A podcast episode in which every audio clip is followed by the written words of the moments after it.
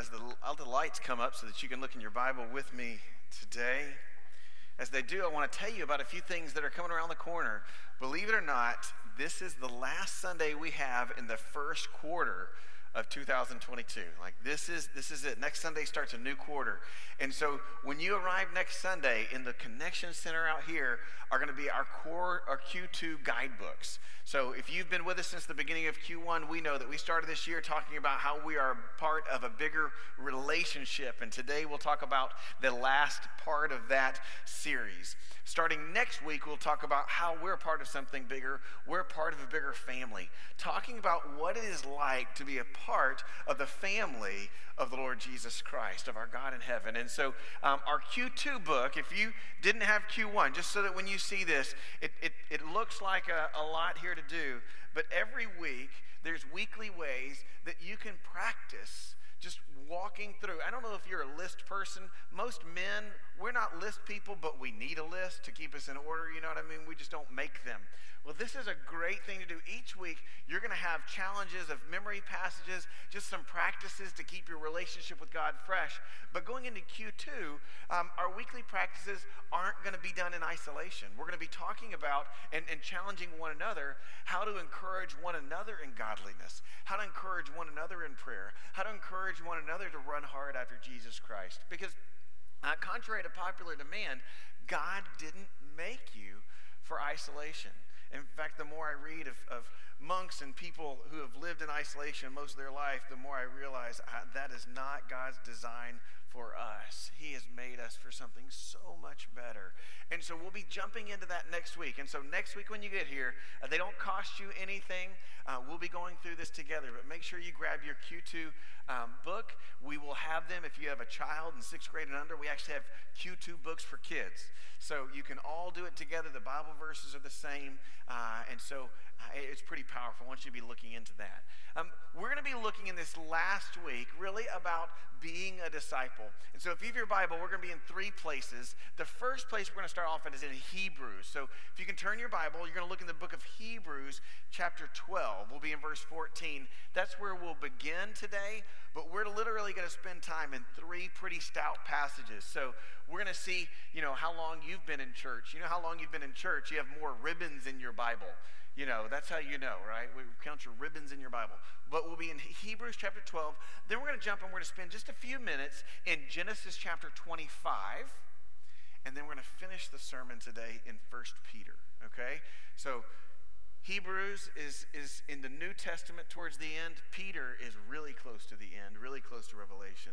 And Genesis, that's the easy one. It's all the way to the left in the beginning, okay? So that's where we're going to be setting our framework today as we talk about being a disciple. And as I started to, to prepare for this sermon, I didn't know when all of life was coming, what was going to be happening this week um, as we continue to, to see the war in Ukraine go on and, and spin coming from all over the world. Um, and then in our own culture, we're, we're having some identity crisis going on. And, and as I started to look through this, I, I really started to wonder if we were getting distracted um, by some extremes. And what would it be like if we were to just start breaking life apart a little bit so that we could focus where, where we can actually impact and change things. Um, some of the headlines this week here at home um, just deserve to be touched on this week. We, we, we, we've had a lot going on. A new Supreme Court justice is going to be uh, sat, and, and one of the questions asked was, could you define a woman? And, and the, the judge was unwilling to do that. And, and unwillingness was one thing, but the way she responded was something else. And, and then just two days later, a lawmaker says it's no longer accurate to say boys are boys and girls are girls. And, and we can hear things like that, and we start to think, oh my Lord, we have just gone to hell in a handbasket as a country when we can't find some basic stuff. But I really started to journal about this. And I started to kind of get away from the spectacular. And here's some notes that I wrote down when I started about, thought about this slippery slope when we look at culture and we remove ourselves like we're on the outside viewing culture like, like some foreign planet, you know, some Marvel character or something, almost some deity like idea where culture's like here and me looking in, y'all, man, this is really bad shape. This is what I wrote down. When I think about gender, and defining oneself, I thought to, to define my own gender is to reform creation and to deny my author.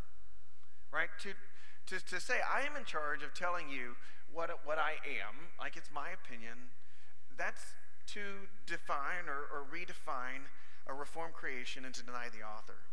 But then I took a step away from that, maybe a little bit towards me, a little bit more, so to speak, and, and hear that correctly. Because really, we've been talking a whole lot about sexuality for a long time, haven't we?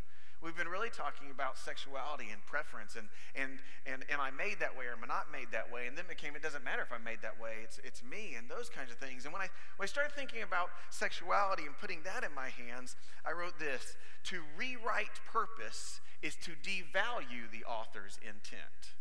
To rewrite purpose is to devalue the author's intent. In fact, I, I started thinking whatever your favorite book is, um, if you're like me, you try your hardest not to read. So let's pretend your favorite movie, right?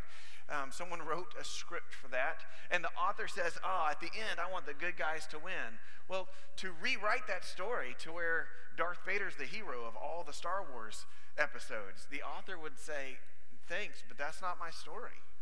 You've totally devalued my work. But when we when we start moving out and way and start talking about sexuality as if we are the author, then what we start doing is to we rewrite we rewrite our purpose and we devalue the author. So then I took a step closer to me again. And I wrote the word fornication. The word fornication just means to have intimacy with someone who is not betrothed, who does not belong to you, who's not married to you. Because that's been way more acceptable for a whole long time. You know, it's been, we, we, can, we can go back decades for that. That, that stopped being the problem when we started talking about sexuality, and sexuality is not as much of a problem now that we're talking about gender. But if we keep stepping back closer and closer, I wrote this To redefine delight is to ignore the author's best.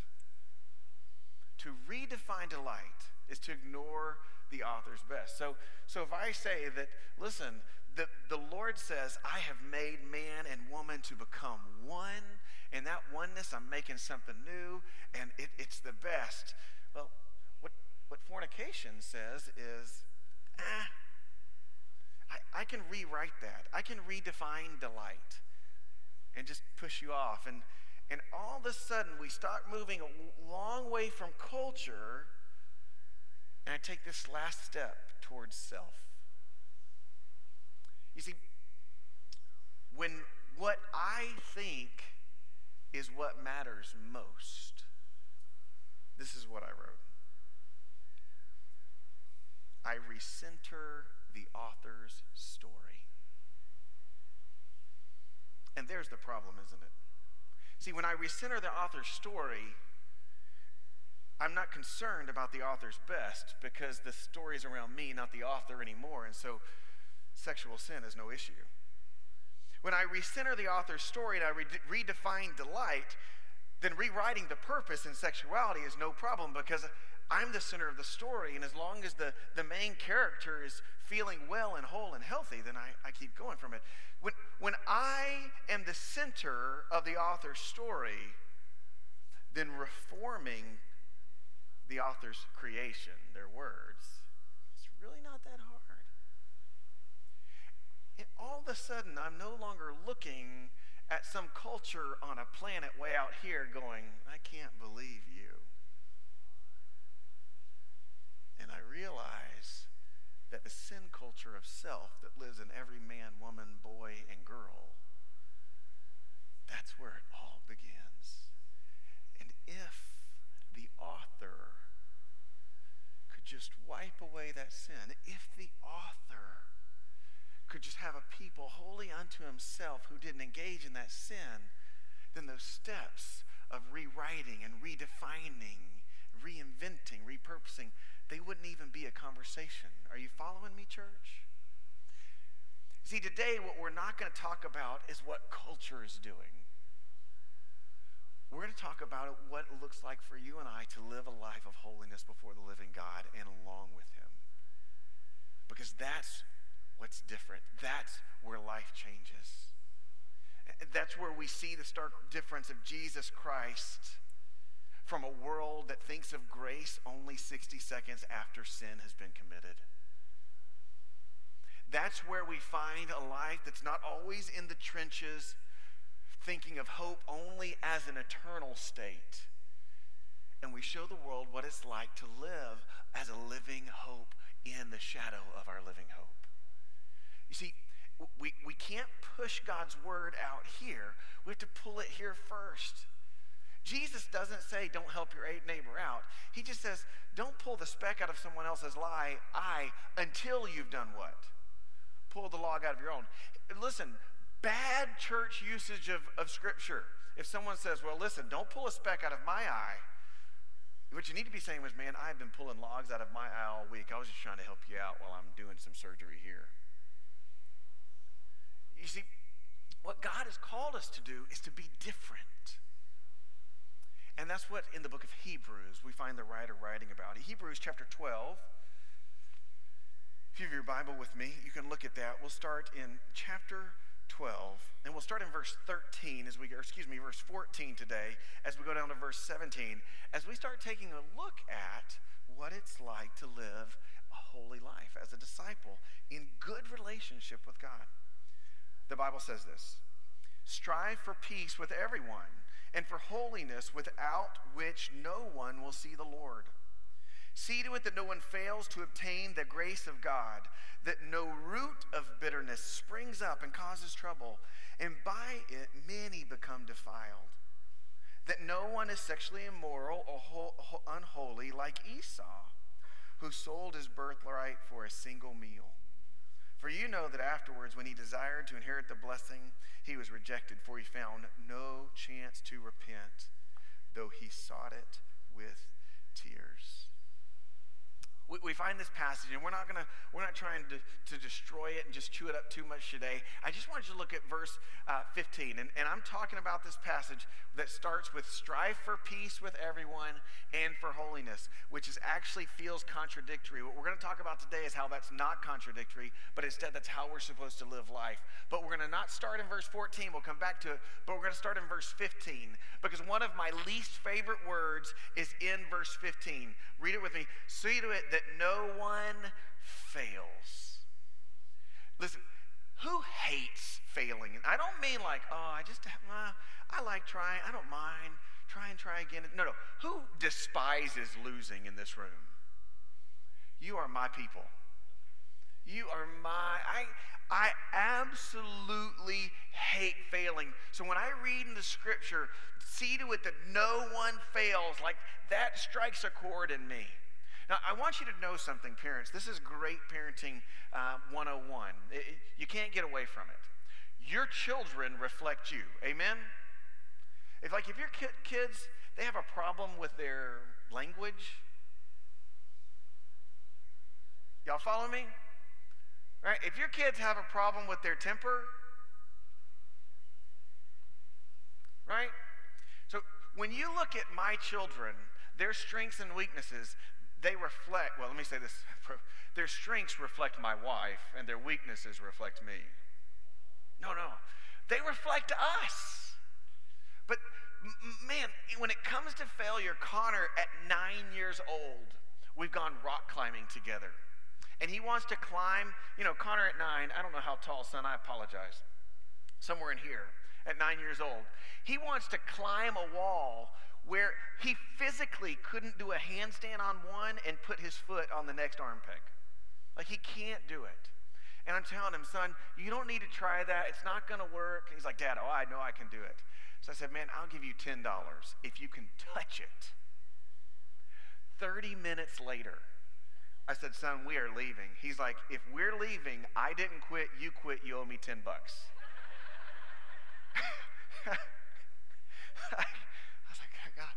proud and angry simultaneously.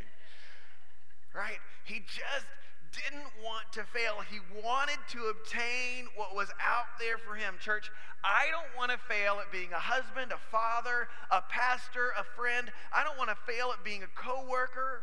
And I surely don't want to fail at obtaining and wrapping my arms around the grace of God that has been freely offered to me. Are you with me? At all the things I hate to fail at, I don't want to fail at grace. And even more so, I don't want my arrogance, my sin, myself, my cluelessness, my ignorance. I don't want it to get in the way of you obtaining grace, the grace of God. See, the sin of self unaddressed is dangerous to everyone in your circle. Here's the perfect example. Read a little bit further when it says in verse 16. It says, See to it that no one is sexually immoral or unholy like Esau, who sold his birthright for a single meal. For you know afterwards, when he desired to inherit the blessing, he was rejected, for he found no chance to repent, even though he sought it with tears. So if you have your Bible, you can go to the story of Esau, Jacob and Esau. That's Genesis chapter 25. In Genesis chapter 25, we get the story. You can look in verse 29. We'll read the little short clip there. You hear the story of Esau. Now, if, if you don't know who Esau is, that's not a problem. Esau is a brother of a guy named Jacob. And, and Jacob is important, but I want to start back at the beginning because Jacob and Esau's granddad is Abraham, okay? And Abraham is a guy for no particular reason unto himself that God called and gave a promise to make a people that one day God would save all creation uh, through, or redeem creation through in Jesus Christ. And that was Abraham. And Abraham had a son, and his son's name was Isaac okay? And Isaac was his son and carried the promise through him. There's a great story. You can kind of read their history there. And Isaac had two sons. Jacob and Esau. And Esau, twins, was the older one, right? He was the older child than Jacob, just by a moment. And, and in that, because he was the older one, it means that he had a birthright that Jacob wouldn't have. That's why it was really important they would tie a, a ribbon around your, your hand or your foot. Because a birthright meant something, especially in the culture and the life that's being lived here, because your birthright meant that you, when dad passed away, you got a double portion. If all the other kids got a single, you got a double portion. In other words, you were going to be made sure that your legacy, you were the part of the family that had the best shot of making it. In fact, when dad died, the firstborn, the birthright, would be in charge of the whole family. He, he would have the responsibilities of taking care of people. He would be esteemed. His whole life, he would be looked up to. This was a blessing that just built every day. And one day in the future, you would be a recipient of the goodness of this birthright. Well, there was one day when Esau went hunting and the birthright came into play. Genesis chapter 25, verse 29 says it this way Once, when Jacob was cooking stew, Esau came in from a field, and he was exhausted. And Esau said to Jacob, Let me eat some of that red stew, for I am exhausted. Therefore, his name uh, was called Edom. Verse 31 And Jacob said, Sell me your birthright now. And Esau said, I'm about to die. Of what use to me is a birthright? And Jacob said, Swear to me now. So he swore to him and sold his birthright. Eh, to Jacob. And Jacob gave Esau bread and lentil stew, and he ate and drank and rose and went his way. And Esau despised his birthright. See, the, the story looks like, like this Esau was really hungry. Have you ever, moms, you ever been here? Like your kids came in from playing and, Mom, oh, I'm about to die. Right? Can I have some ice cream? If you want ice cream, you're not about to die. And just call it like it is. You're like, if you're about to die, you're saying, Can I have water and anything of sustenance, not ice cream or jujubes, right? So, so that's the, what's going on. Esau's just exhausted. So he's like, Oh man, give me the stew. He hasn't been hunting for like months, he's just famished. And Jacob, who's not always a great person, and that's why I love the story of Scripture, it doesn't hide the flaws of sinful men. He sees an opportunity and he, and he, and he wonders if his brother's dumb enough to fall for it. And he says, I'll tell you what, bowl of soup for your future. Esau says, Sounds like a deal, man. I'm about to die. Here's what happens Esau values himself, how he feels, the passions of his heart, the things on his mind, the things he can't get away from, more than the fullness of his future. You see, that's how sin works. Sin starts to say, satisfy me now because I don't know about tomorrow. I can't get past it. It blinds us to it. If we were to go back in the, the book of Hebrews, we would see the picture of that play out. What Scripture says is when you and I follow sin, that we find ourselves, verse 15, not obtaining the grace of God, and this root of bitterness springs up and it starts to defile everything. We don't even see it anymore. What does Scripture say? That Esau despised his birthright. It just every time he thought about it, ir- irritated him. Have you ever had something in your life like that? Have you ever had someone in your life remind you of your failures? Like every time you see them, you're reminded of this. I don't know how you picked names for your children. But when we picked names for our children, we were going through the list, and if a certain name came up, Christy or I would go, no. Right? Like, what's wrong with that name? Well, there was this girl in fourth grade. Did you do that? I mean, maybe we're weird like that, but we we had when we when we saw their names, they reminded us of something, something we were wrestling with, a bad time of our life.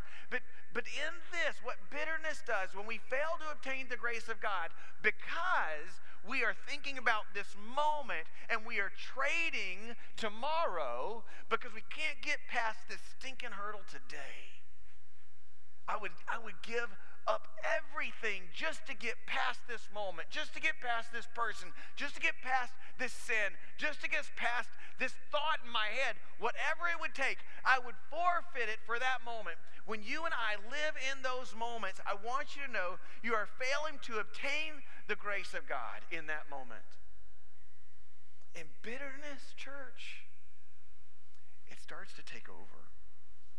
It starts to invade every area of life where there is a trap. All of a sudden, trouble seems to find us. And when we look out the window of our life, all we see is the reflection in the glass. I started to wonder about that as we were looking at this passage. How amazing it is that sin comes in, and all of a sudden, when self is my world, strive for peace with everyone, I'm not even at peace with myself. Or maybe I feel like I'm at peace with myself, but I don't know how to have peace with anybody else. Church, that's the fruit of bitterness. That's the fruit of sin, self, whether we recognize it or not. Because bitterness starts to interrupt every thought. We go for a moment, but then we're drugged back into it. I have a great friend. He's an incredible, godly man. His children love the Lord. He's taught Bible study for years and years, decades now. And I remember him sharing his testimony with me one day. And he said, You know, David, long before I ever knew you, I was an alcoholic. He said, I didn't have a problem with alcohol. I was a flat out alcoholic. He said, Let me tell you something that was going on in my mind.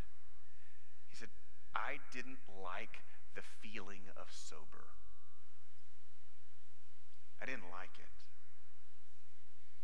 And so anytime I started to feel sober, I desired more alcohol so I wouldn't feel it again.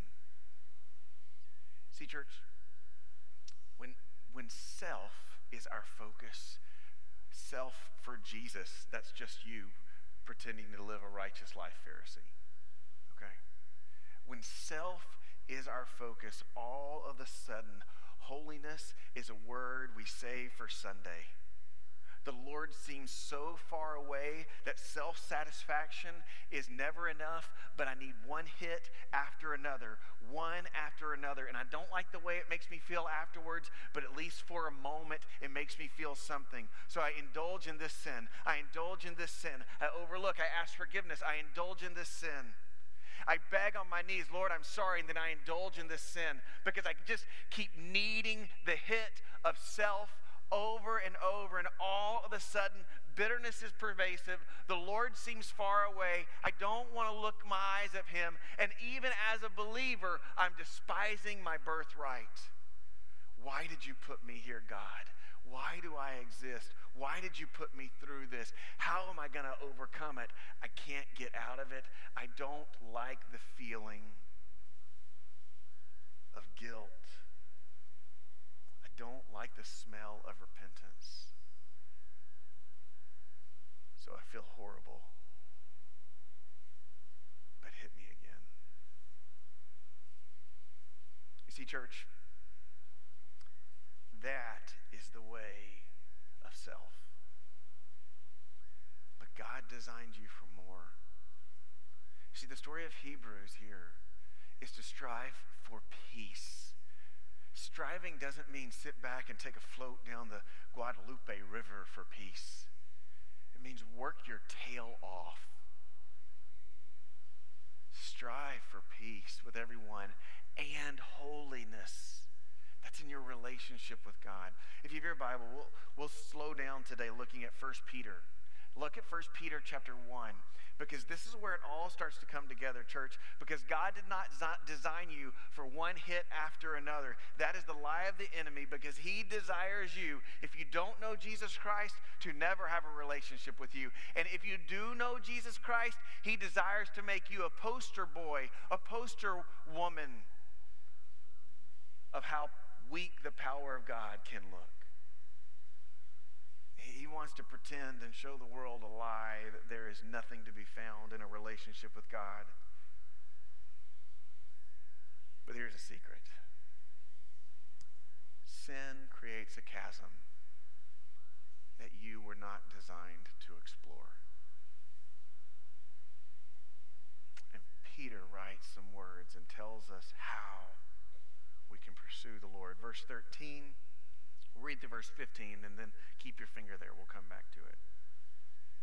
Therefore, preparing your minds for action, be sober, being sober minded. Set your hope fully on the grace that will be brought to you at the revelation of Jesus Christ. As obedient children, do not be conformed to the passions of your former ignorance, but as he who called you is holy, you also holy in your conduct. Stop with me for a second. What does it look like for a believer to strive with peace? What Peter would say is it starts with this, and there's a lot in here, but set your hope on God's grace.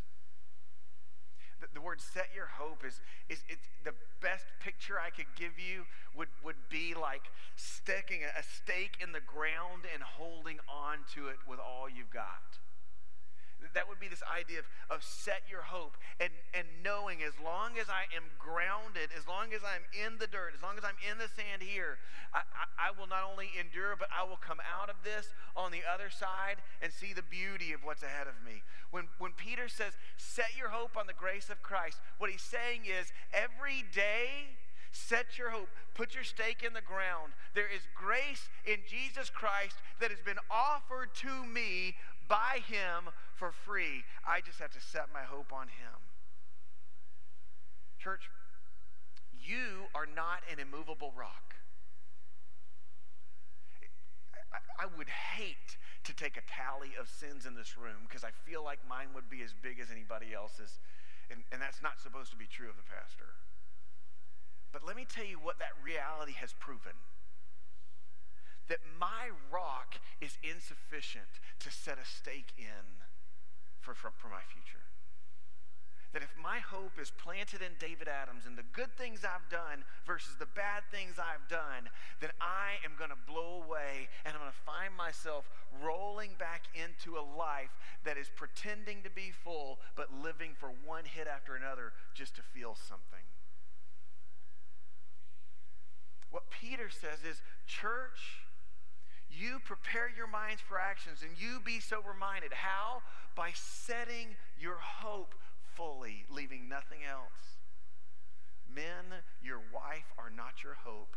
Women, your husbands are not your hope.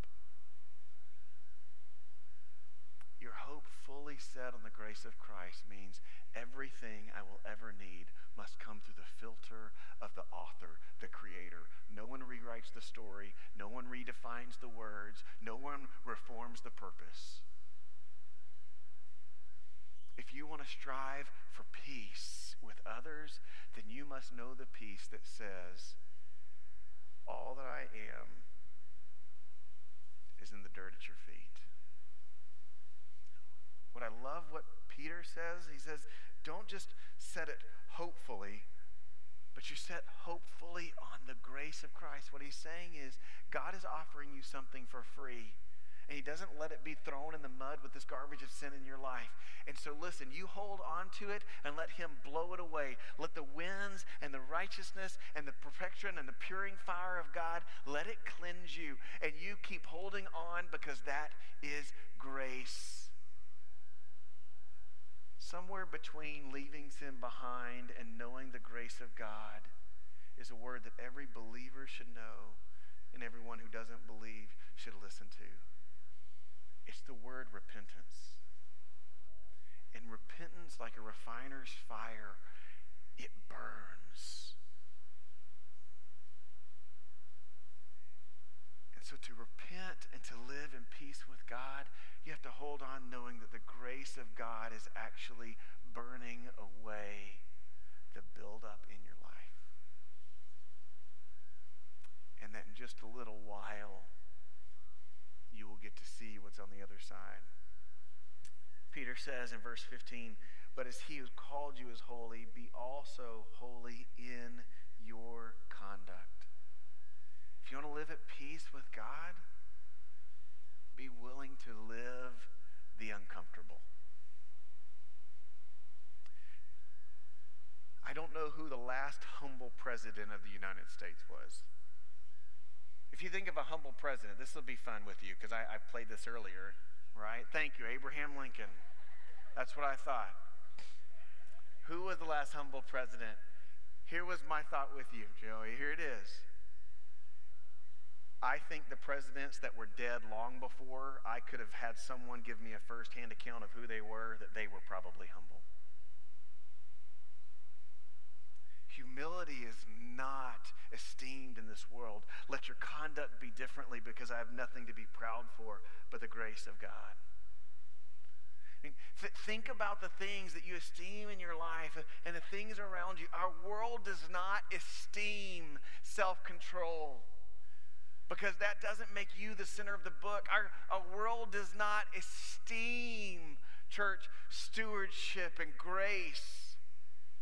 It's, it's greed, and then greed allows you to be generous. So it's a, a, a warped greed, right? The ends justify the what, church? Yeah, that, did that hurt saying church? a little something. What the world tells you to do, what Christ says is those who live at peace with me, they strive to live at peace with others, but not by abandoning their hope on the grace of God.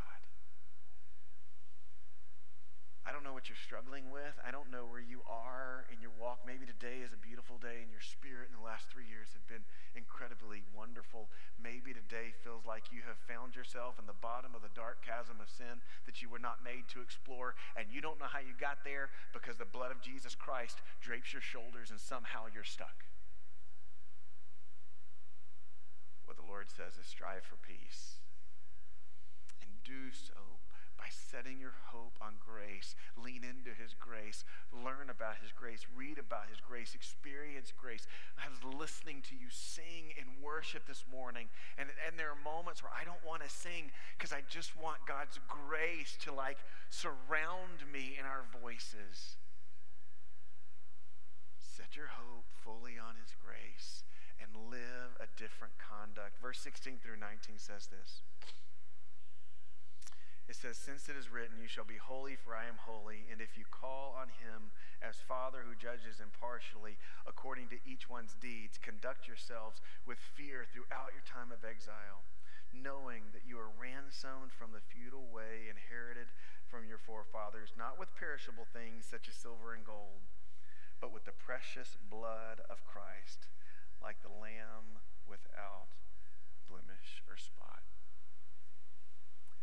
How do you live a life of holiness? How, how does it start? We can write books and books and books, and it would never be enough.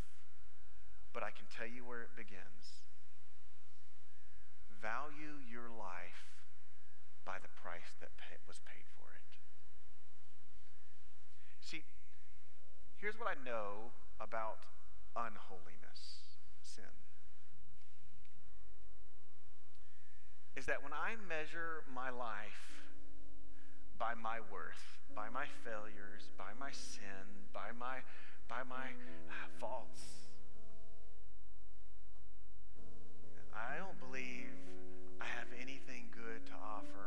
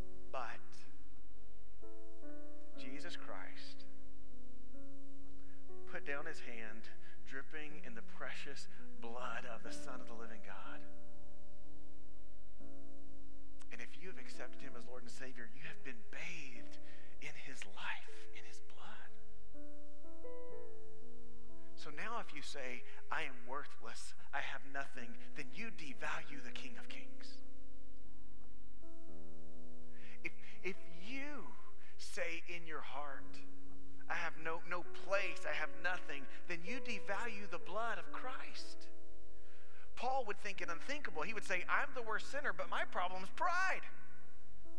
Because I see all the good that God is doing. I just need to make sure I know it's the blood of Christ, not me. To live a life of holiness, remember that you are worth the price paid for you. The Son of the King of Kings and Lord of Lords. And if you have forgotten that today during our time of invitation, church, get on your knees and let your hope fully be staked in the grace of God. And don't let go. And let Him bathe you and wash you. But bend your knee. And if you do not know the value of life, then let me introduce you to him.